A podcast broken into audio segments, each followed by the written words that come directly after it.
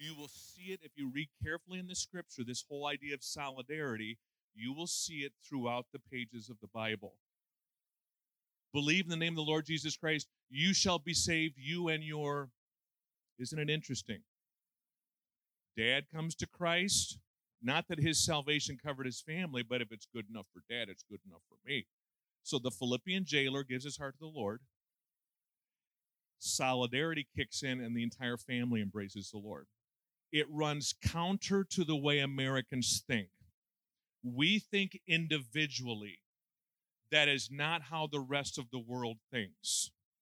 You get into the East, they think differently. They think collectively. It's a, it's a hard thing to understand.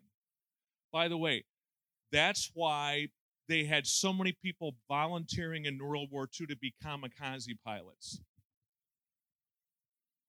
In Japanese culture, you think collectively. Spoken in Japan two or three times, everybody dresses the same. All the businessmen dress the same. You never leave the office until the boss leaves the office. Why? You think collectively. They have a phrase in Japan the, the nail that sticks up gets pounded down. So everybody thinks the same. That's why, like I said, in the Muslim world, suicide bombers are a dime a dozen. We don't think like that. Ah, I'm my own person. I'm not going to wear a mask. See? And so we, we, we think so differently. Now, isn't it interesting? Achan sins, but collectively, Israel sinned. That's exactly what it says verse 1 of chapter 7 but the israelites acted unfaithfully and as we're going to see this morning there and, and part of it you've got to get beyond that because there's a part of your sin that will affect other people. Just like achan's did. So israel loses the next battle against ai. Joshua falls before the lord. He's in disbelief. I can't believe this happened. And watch verse 10 the lord says to joshua stand up. What are you doing down on your face? Here we go again. Israel has sinned. They have violated my covenant collectively, which I commanded them to keep. You see the plural pronouns. They have taken some of the devoted things. They have stolen. They have lied. They have put them with their own possessions. That is why the Israelites cannot stand against their enemies. He who is caught, this is the first time you see a, a, a singular pronoun. He who is caught with a devoted thing shall be destroyed by fire, along with all that belongs to him. He has violated the covenant of the Lord and has done a disgraceful thing in Israel. So Joshua had his family come forward, man by man, and Achan the son of Carmi, the son of Zimri, the son of Zerah, and the tribe of Judah was taken. Then Joshua said to Achan, My son, give glory to the Lord, the God of Israel, and give him praise. Tell me what you have done. Do not what? Because our tendency will always be to hide and to cover up. We get that from our parents in the Garden of Eden. They hid and they covered. And by the way, you and I do the same. Achan replied, It is true, I have sinned against the Lord, the God of Israel. This is what I have done when I saw in the plunder a beautiful robe from Babylonia, 200 shekels of silver, a wedge of gold weighing 50 shekels. I coveted them and took them, and they're hidden in the ground inside my tent with the silver underneath. And Joshua said, Why have you brought this trouble on us? The Lord will bring trouble on you today. And then all Israel stoned him. And after they had stoned the rest, his family, they burned them. Wow, it's a, it's a bothersome story. Now imagine you've got nearly 2 million people. And there everybody's gathered together, and Joshua stands up in front of the whole collection and says, You know what? We've got sin in the camp, and so we're going to begin winnowing it out. Here we go. And you wonder at that point what Achan was thinking. I'm sent, I'm around 2 million people. No way. I'm good. And so what happens is that he hear the tribe of Judah The other other 11 tribes all stand back, and now you're down to one tribe. I wonder if Achan at that point was thinking, lucky guess. Or was he thinking, I'm a dead man? You've now got a singular tribe standing in front of Joshua. Joshua then cries out these words The family of Zerah. All the other families of Judah step back, and only Zerah's family's there. It's an extended family, probably three, four, five hundred people. The family of Zimri. Now you've eliminated all but about two dozen people. Imagine the sick feeling in the center of Achan's heart. The son of Carmi. Well, now you've probably down to about four or five boys. Do you think at that point that Achan literally was trembling and fell to his knees? Or did Joshua have to say, Achan, it's you? I mean, it's just, just sobering stuff. I mean, once again, one of my goals of being here is to help you understand these are real people in a real place. When we and sometimes it's hard for us to understand that. Let me ask you a question after being told those things up front do not touch the the the devoted things why did achan do what he did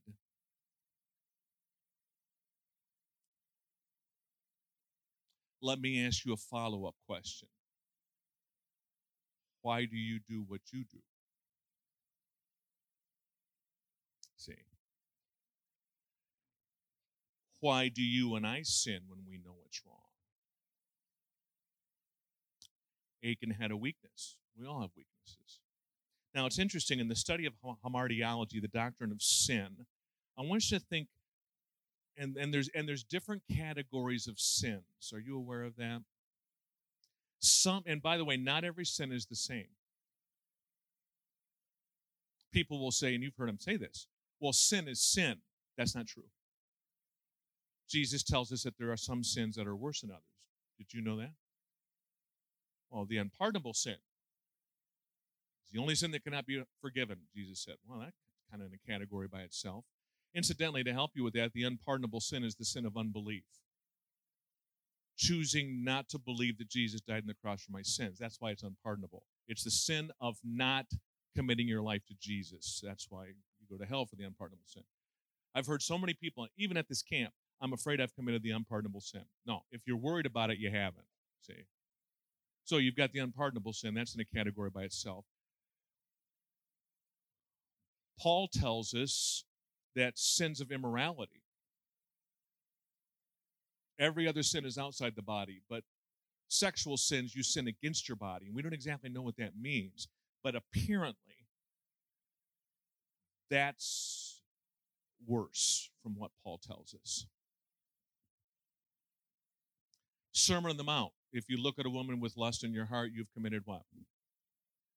So you will hear people say, well, lust is the same as adultery. No, it's not.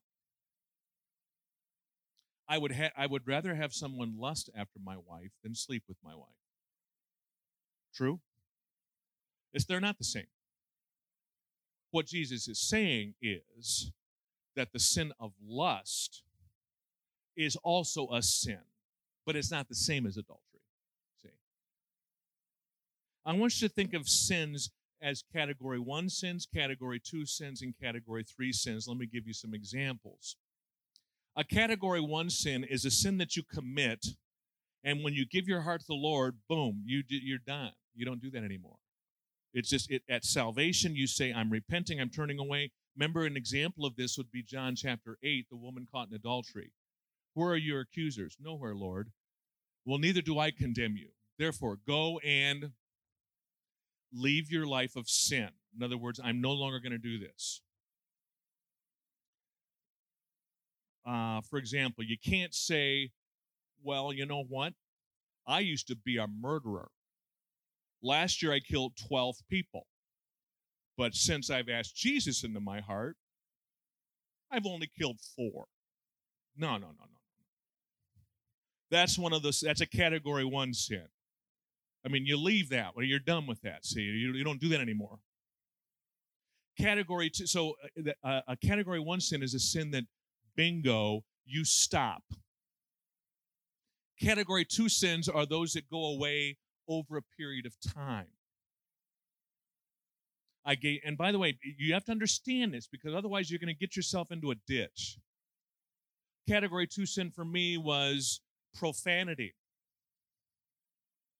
I remember I was in a, a, a fraternity. So I give my heart to the Lord. Guess what? Well, I still cuss like a trooper, see. But I got convicted of that, and, and over time, that that changed. You with me? And so there will be sins in your life that over time, as the Holy Spirit works in you and you feel conviction and, and you and oh, I, I don't I don't cuss anymore. Have you heard me use any four letter words here at camp? Well, you probably have, but not the bad ones. Yeah, not the R word, certainly. Category three sins are sins that you will deal with the rest of your life.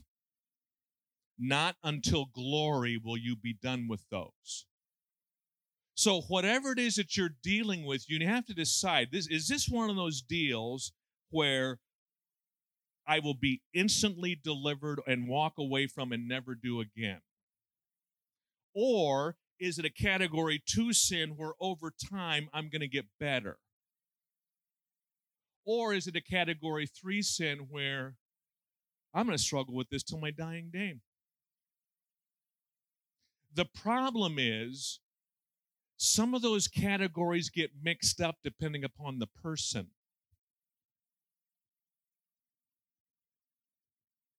I remember Carl Powell in our church who would stand up on testimony night, and you've heard this.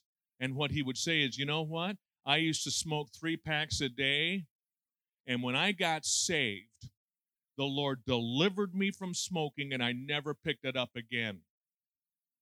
And everybody would go, Amen. Great for Carl, except for John Chandler.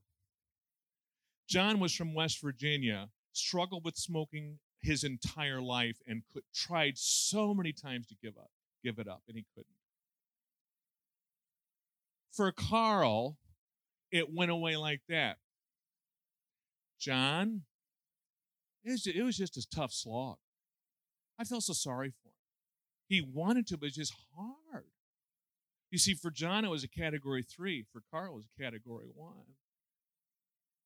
I remember as a new Christian, I would say to the Lord, Lord, forgive me for doing this, whatever it was. I will never do that again. Well, that's a recipe for disaster. Because that, that's why you see it. And, and by the way, evangelists will do that. That's why you see people coming to the altar again and again and again and again, and why we're losing our kids because they'll finally say, you know what, it doesn't work for me. I went forward and asked God to deliver me from drugs or pornography or masturbation or sex or I mean you you name the issue. God forgive me. I'm sorry. I will never do that again. Well, then what happens when he does it again or she? Now where are you? And so I think as a church, we need to be a little understanding of people. Lord, deliver me from my pride. Well, you want to know something? That's probably not going to happen this side of glory. Now, that doesn't mean I don't keep working at it. That does not give me a pass card. Well, anger, our family's Irish, and that's just the way I am. You can't say they don't get a pass card. Okay, maybe anger is one of your besetting weaknesses. That's why you got to keep the Holy Spirit in control of your life. So, my question to you is What is the issue that A, maybe you walked away from and said, you know what, years ago, this is what I used to do. I don't do it anymore. And praise God, I'm, you know, I'm delivered from that. Alcohol, drugs, you know, whatever. What is the issue that you can say, you know what, as I look back on my Christian life, you know, God deliver me immediately. And what is the issue that to your dying day, it is your besetting weakness that you're going to have to keep working at? You'll get better, but there's going to be two steps forward and one step backwards. It's helpful to understand that. Otherwise, and this is, I talk with Judy about this all the time because she, she can tend to be guilt and shame driven.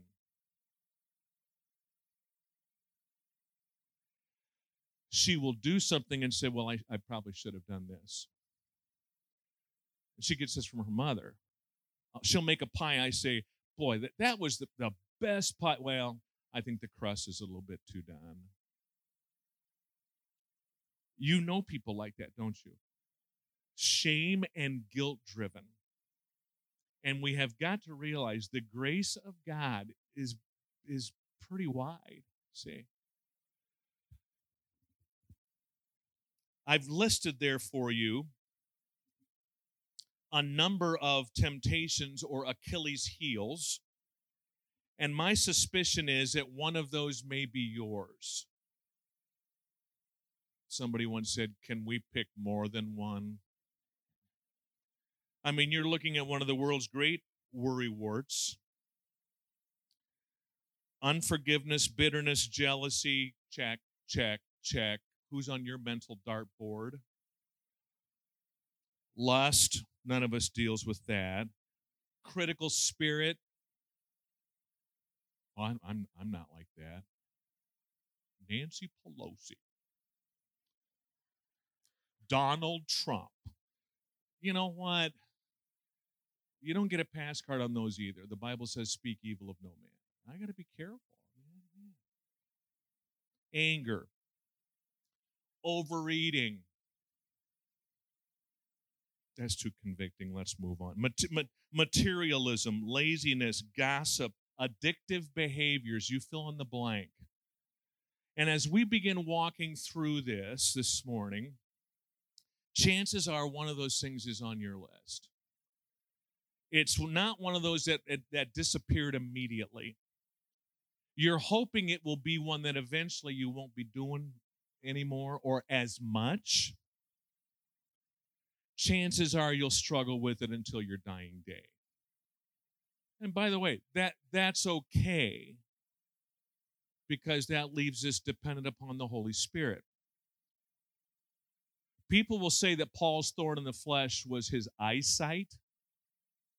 Other commentators will say Paul's thorn in the flesh was lust. He speaks of looking at a woman and do I not burn in my heart? Three times I prayed that God would take this away, and God didn't. Boy, suddenly you start seeing the Apostle Paul, the very thing I don't want to do, I find myself doing. And the thing I, I, I want to do, I don't do. Oh, wretched man that I am, Romans chapter 7. Who shall deliver me? Romans chapter 8, verse 1. There is therefore no condemnation to those who are in Christ Jesus? Are you guilt and shame driven?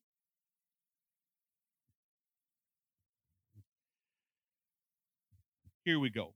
Jesse, sorry to wake you. Next screen, please.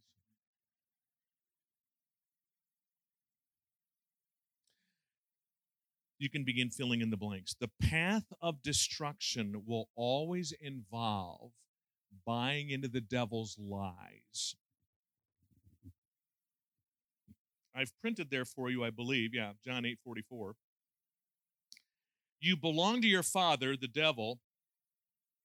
And he's saying to the Pharisees and Sadducees, You want to carry out your father's desire.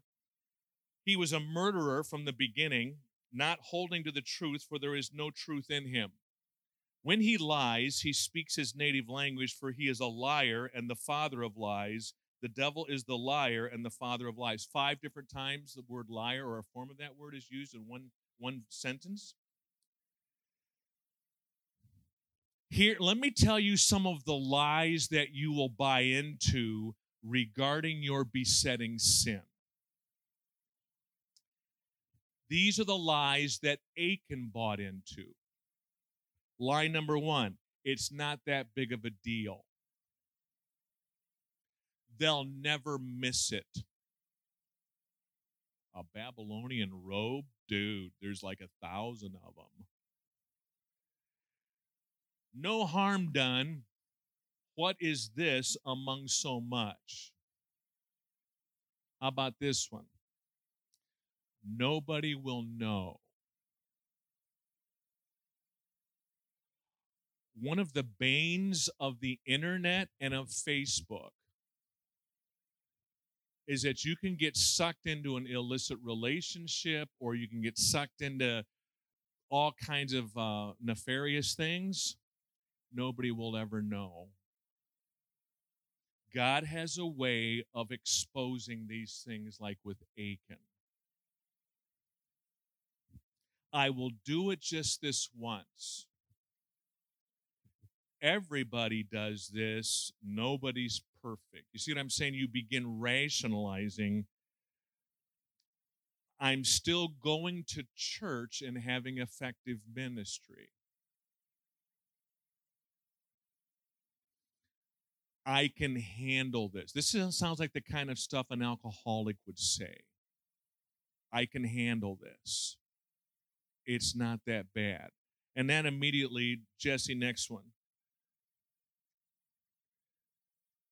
The first person that you have to lie to is yourself. I'm not an alcoholic. I no, I, I can stop. I can I can stop anytime I want. That relationship didn't mean anything. We're just friends. I I just I kind of messed up.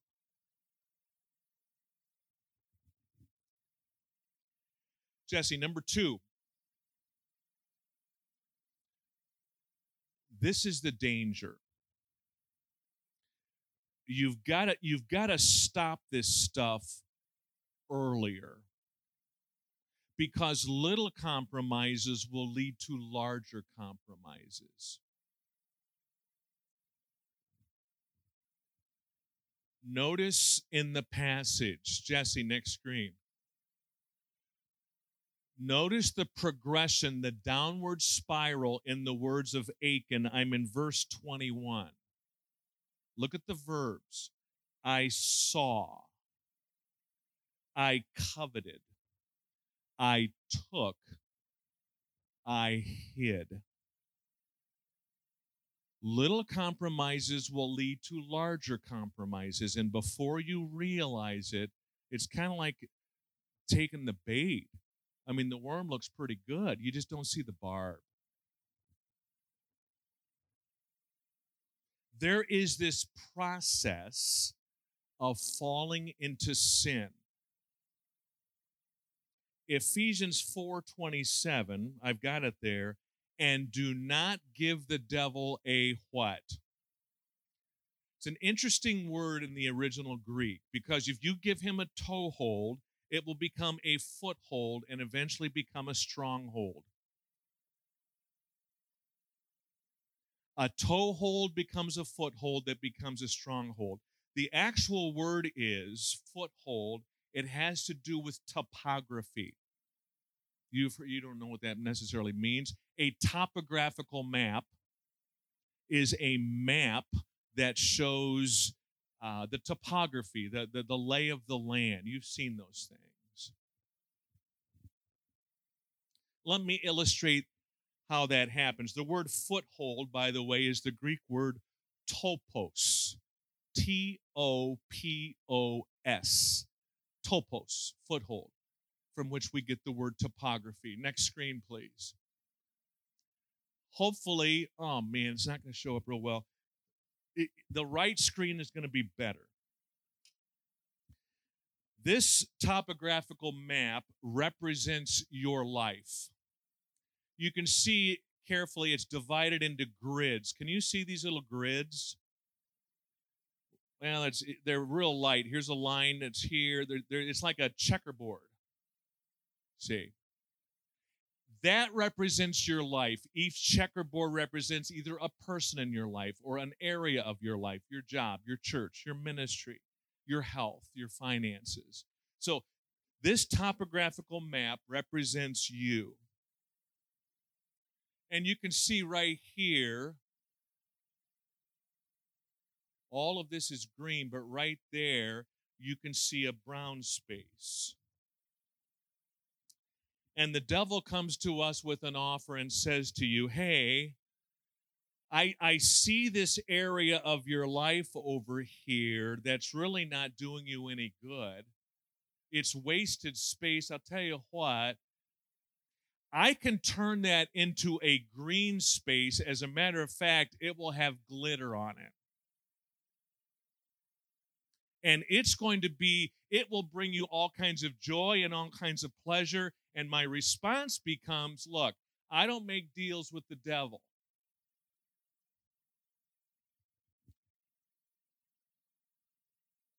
but we think it over for a few days and we begin to mull it over and consider it you know how this works and the enemy comes back and says, Hey, I know that you've probably been thinking about my offer. It's a good offer, it makes sense. Hey, nobody will know. It's a very small investment up front. And look, I mean, all the rest of this is yours to control. It's just, really, really small. And so we say, all right, I mean, that's in a moment of weakness, we say, okay, I'm going to go ahead and I, I won't tell anybody. I'll, we'll do that. And, and the devil says, well, I, I just want to make sure it's a legal agreement. Would you please sign your name on this line?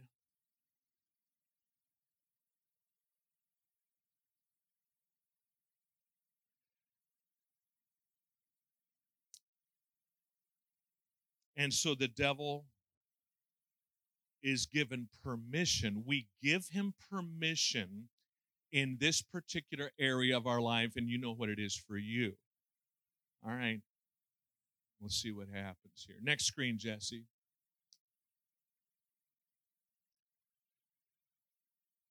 Whoa, just a second. I didn't realize. I mean, I figured that if I gave you access that you would that you would encroach from like right here. I mean, I, I, I, well, listen, I, I mean, for me to do renovations here, I, I've got, I've got to have access. Yeah, I mean, I, I understand. Well, look, I mean, okay, well, and suddenly you begin having second thoughts like, dang, I, I didn't think like that that would happen. But we gave him a legal route, and he's his route was different than what we anticipated. And now there's dust and noise. And, and what happens, Jesse, the next screen, please. Even though we have not given him permission, the access road now creates enough dust that it begins to affect other areas of my topography. Achan sins, I'm going to take the Babylonian robe and this silver stuff. Nobody will know. There's plenty of it. It'll never be missed. Well, suddenly all of Israel has been affected, and you can see what it looks like right there. Little do you realize that your habits or sins or addictions or choices suddenly impact those who are closer to you in ways that you're not aware.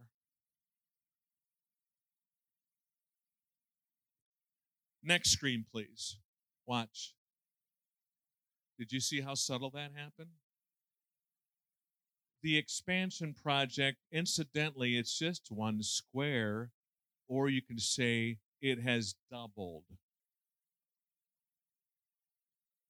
He has now officially, in this remodeling project, taken over another area of your life. Gosh, I didn't realize that my alcoholism would lead to my stealing from my addiction, my losing my job. The devil says, Well, what do you expect? I mean, these expansion projects tend to grow and take time.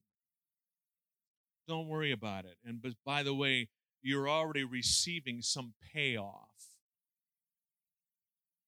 The reason that you sin is that there's a measure of pleasure involved. Sin will give you a payoff, otherwise, you wouldn't do it. Alcohol gives a high, meth gives you a high, pornography gives you a high.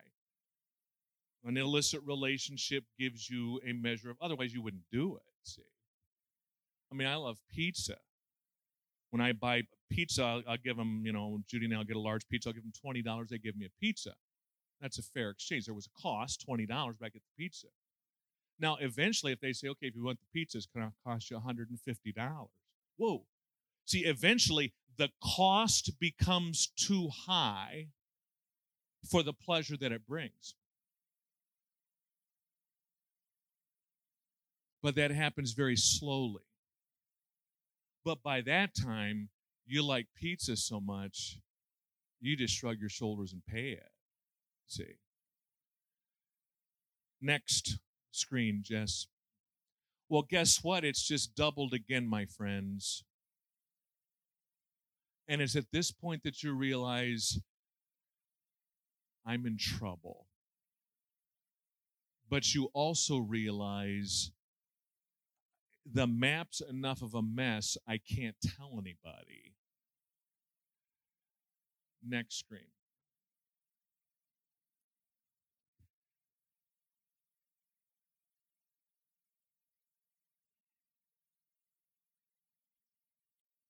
This is hard to look at, isn't it? Because in some ways it becomes a snapshot of your life the life of a loved one. Some of you are thinking of your husband, your son, yourself. Next screen. Sin will take you further than you wanted to go, will keep you longer than you wanted to stay, and will cost more than you wanted to pay.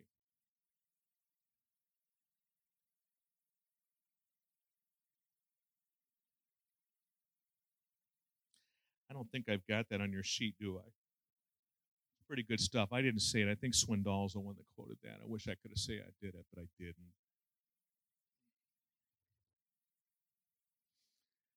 My sister and brother-in-law sitting over here and last night dick's got an ipad and he's a real tech guy and he's taking notes and he's over there doing that right now. And so what he was doing on some of these screens he couldn't copy them quick enough. He took his ipad takes a picture of did you take a picture of that one dick? I'm getting ready to right now. So, what do you do? I mean, part of this is kind of bad news. I mean, I don't mean to be a downer. I'm just being really honest with you. I mean, what do you do? I mean, this is where we all live. I mean, some of you, you know, have food addictions and you're dealing with weight issues. And, you know, my doctor says, I mean, I'm 67 years old, and the doctor says, you need to lose 20 pounds. And gosh, man, that's just so stinking hard at my age. And besides that, Judy gets this, you know, chocolate brownie ice cream stuff that's you know, and it's in the freezer and it's not going to go to waste. I mean, I can't let it go to waste. It's a stewardship issue, and I, I just, what's that? I, I, we paid good money for that. That's right. I mean, I think you know, then you start doing these little, you know, you have these conversations with yourself. Well, I'm 67. I was talking to Amy and Dick last. I'm 67 years old. I mean, I could go on a diet and you know exercise like a crazy man and just you know what I'm gonna do, and then I get hit by a car. All right, my dad died at 72. I got let's see what maybe five years. You know what? I'm just gonna have the ice cream. so what do you do? I mean, and I'm not gonna stand up here and just. This is what you'll find with a lot of evangelists from from yesteryear. We will they they will say try harder. Well, you know what? I, I have. See. Mike, some of you remember the, the periodical, the magazine, The Wittenberg Door. Boy, that dates me. Mike Yaconelli. Mike Yaconelli um, wrote this book, interesting book, in which he talks about the Special Olympics. And in the Special Olympics, all these little kids, or fourth and fifth graders, they were going to do a one one run around. Uh, they're going to do the mile run four times on the track, and all the parents are up there, Special Olympics, boom, the, the gun goes off, and here comes these little kids, and they're 11 and 12 year olds, and they're special needs kids, and they're just huffing and puffing. And Yaconelli says, I'm sitting there next to a parent, and and one of the little special needs boys, who's 11 years old, his name was Ralphie. And as they're huffing and puffing around, they make it through one and go, Ralphie, go, Ralphie. And he goes, I'll never forget. The woman stands up, and Ralphie's right in front, and it's on the final lap. And suddenly, this mom stands up and goes, Ralphie, run faster. And Ralphie kind of looks up in the stands like, oh, there's a novel thought. I never thought about that. Maybe I need to run faster. Mean, it's kind of like, gosh. And Yaconelli says, I, I thought to myself, isn't that what we're told a lot in the Christian life? Do better. Try harder. I, I, I it's like from the TV show MASH. Hawkeye looks at Frank Burns and goes, Frank, you know the way you are. Don't be like that anymore. Well, that that's not helpful. Yeah, I know the way I am. I know my besetting weaknesses, and you know yours. And to have somebody stand up and say, well, just try hard, that's not going to work. Dude, I have tried harder. So let me give you some practical keys that can help. And none of these things are going to be bolts out of the blue. Sorry for the reference to the puzzle. Next screen, Jess, here we go. I remember a friend of mine, a pastor friend of mine, said, The only prayer request of Jesus was pray that the Lord of the harvest would send out workers. That's inaccurate. That is not the only prayer request of Jesus. As a matter of fact, this one right here, if you look at your note outline, on four different occasions, he gives the very same prayer request. Have you ever thought about this before? Matthew 26 41. Watch and pray so that you will not fall into temptation. The spirit is willing, but the body is weak. Mark 14 38. Watch and pray that you will not fall into temptation. The spirit is willing, but the body is weak. Luke 22. Pray that you will not fall into temptation. Luke 22 46. Get up and pray that you will not fall into temptation. Isn't it interesting? Jesus did not say, by the way, when it comes to temptation, try harder. Run faster, Ralphie. One of the keys, now watch this, in dealing with whatever it is that you're dealing with in your life is a lack of prayer regarding that issue. If the solution was to try harder, Jesus would have said that. When it comes to your besetting weakness, what does he say? I need to watch. I need to be sober minded, be careful, be sensitive. Don't place myself in those situations. I need to be watchful and I need to pray. When was the last time you prayed about your weakness? Four different times he mentions it. It must be a big deal. See? And so I'm beginning to recognize that don't take a knife to a gunfight. The deal, what you're dealing with in your life, or what your son or daughter, or your husband or wife, whatever is they're dealing with, it is a spiritual issue, not an issue of the will. Spiritual issues require spiritual weaponry. Why do you think by trying harder you're going to conquer this thing? It's as Satan just laughs at you and will say, okay, yeah, try harder. Rather, I need to be continually praying. And then this is convicting for me. Am I praying every single day about my weakness? Answer no.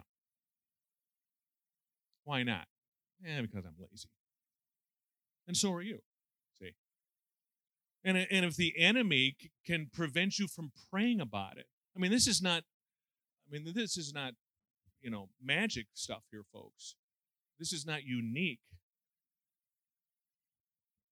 Secondly, Jess, next slide. I think a second spiritual weapon is speaking God's word. Now, that may sound rather trite, but when Jesus was tempted in the wilderness, and we know where that wilderness was, and we've walked in that wilderness before, I can show you some pictures of what that looks like. It's called the wilderness of Judea. But when Jesus was in the wilderness and he was tempted, isn't it interesting that he spoke out loud the word of God? We're getting new flooring put in our house yesterday and today, and so Judy's there, and the guys are putting down vinyl planking in our basement. And she said, It's interesting. You know, and there's always a measure of when you bring workmen into the house, and I'm up here in the thumb of Michigan, and Judy's home alone. You kind of think, Am I okay with that? And she says, Interesting, they're playing Christian music down there, Christian choruses. You see, my problem, having been a rock and roll dude and in a rock and roll band, I'll listen to Led Zeppelin. Some of you have no idea what I just said, but. And then so what's going to happen is, and then Stairway to Heaven, or you know, some of these songs will be going through my head. But if you put on Christian music, isn't it interesting that you you know you get a you get a song going through your head, that suddenly that begins going through your head, and suddenly you find that it begins ministering to your soul and your spirit on the inside and things begin to shift. See when jesus would respond man shall not live by um, by bread alone. Isn't it interesting? He had spent so much time with the word of god in the word of god that it became an automatic. I need to continue to bathe myself in in the word speak the word out loud say the word out loud, listen to Christian music. I need to to it talks about being washed by the word. I don't know what else to tell. I'm not sure if I have any other advice for you. Dealing with temptation and dealing with sin. Maybe I've got this printed here. Yeah, I do. Second Corinthians 10 4 the weapons we fight with are not the weapons of the world. And by the way, the world will have all kinds of weaponry on how to deal with your temptation. Problem is, they will not work, or they will not work permanently. On the contrary, spiritual weapons have divine power to demolish what? Same kind of word as topos. It's the picture of the map up there. Do I want to demolish strongholds in my life? And again, I recognize, I mean, I've had to go through, there's some people in my life that I've been resentful towards and bitter towards. I'm bitter towards a person right now. I mean, I'm, I'm ashamed to tell you that right now. But there's a particular individual, happens to be a pastor, that I'm just, I, I'm just so frustrated I could spit.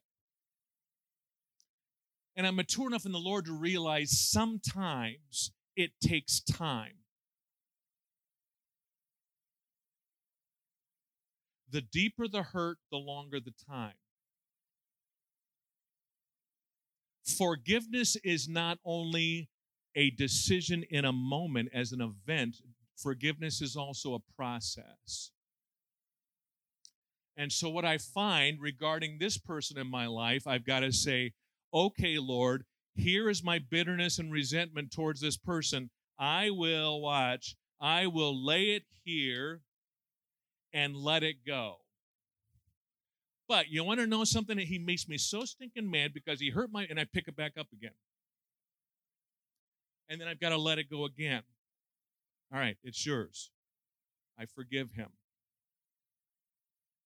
But doggone it, that's just not right. I mean, I can't, and you pick it back up again. And you want to know how many times I keep doing that? 70 times 7.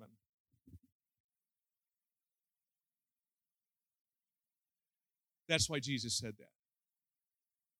I forgive him in my heart. Do I forgive him? Yes, I do.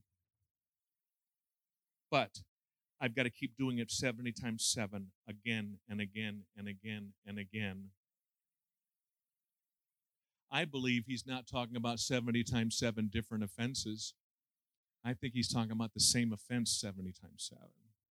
And you've been hurt by people in your family and your mother and your dad and the person that you're married to so repeatedly that this that forgiveness is hard. How do you get through that? It's a process and it's an event. And I got to pray. And God, over time, will change my heart. And by the way, He has. He has. And that's just one issue. I mean, I'm, you know, I, I, I got to be careful of a bitter root. Funny thing is, I can forgive a non Christian people a lot easier. I mean, they're just fulfilling their job description. You know, they're knuckleheads because they don't know any different. See? The hard ones to forgive are the people who continue to hurt you again and again and again in the same way. And Christian people. That's because you think, well, they got to know better. Until I keep rem- reminding myself, I'm a knucklehead. And I've probably hurt people. And isn't it interesting how I got I want God to deal with me in grace, but deal with my sister Mary in law. When it comes to me, forgive me for my weaknesses. When it comes to my enemy, boom, burn them. See. Rarely do I say, Lord, I want to pray grace over this person I'm angry at. But by the way, in terms of me, go ahead and just bust my chops. I don't do that. See? So I guess my challenge this morning as we finish up is Revelation 12 11. They overcame the devil by recognizing who I am in Christ, the blood of the Lamb, and secondly, what else? By speaking out loud the Word of God and I've given you some verses that you can use to do that. Well, let me pray and I'll let, you go. Father, I just want to thank you for these dear people. Thank you, Lord, that we're all in process. We can be honest with each other. Thank you for grace and mercy. Those of us who tend to be perfectionists, those of us who are guilt and shame based, Lord, deliver us. Help us to recognize there is no condemnation to those who are in Christ Jesus. Whether it's a category one, a category two, or a category three, or frankly, sometimes I don't know what category my sin's in. Gosh, Lord, just help us. And may we pray more intensely and speak your word more fervently. In Jesus' name, amen.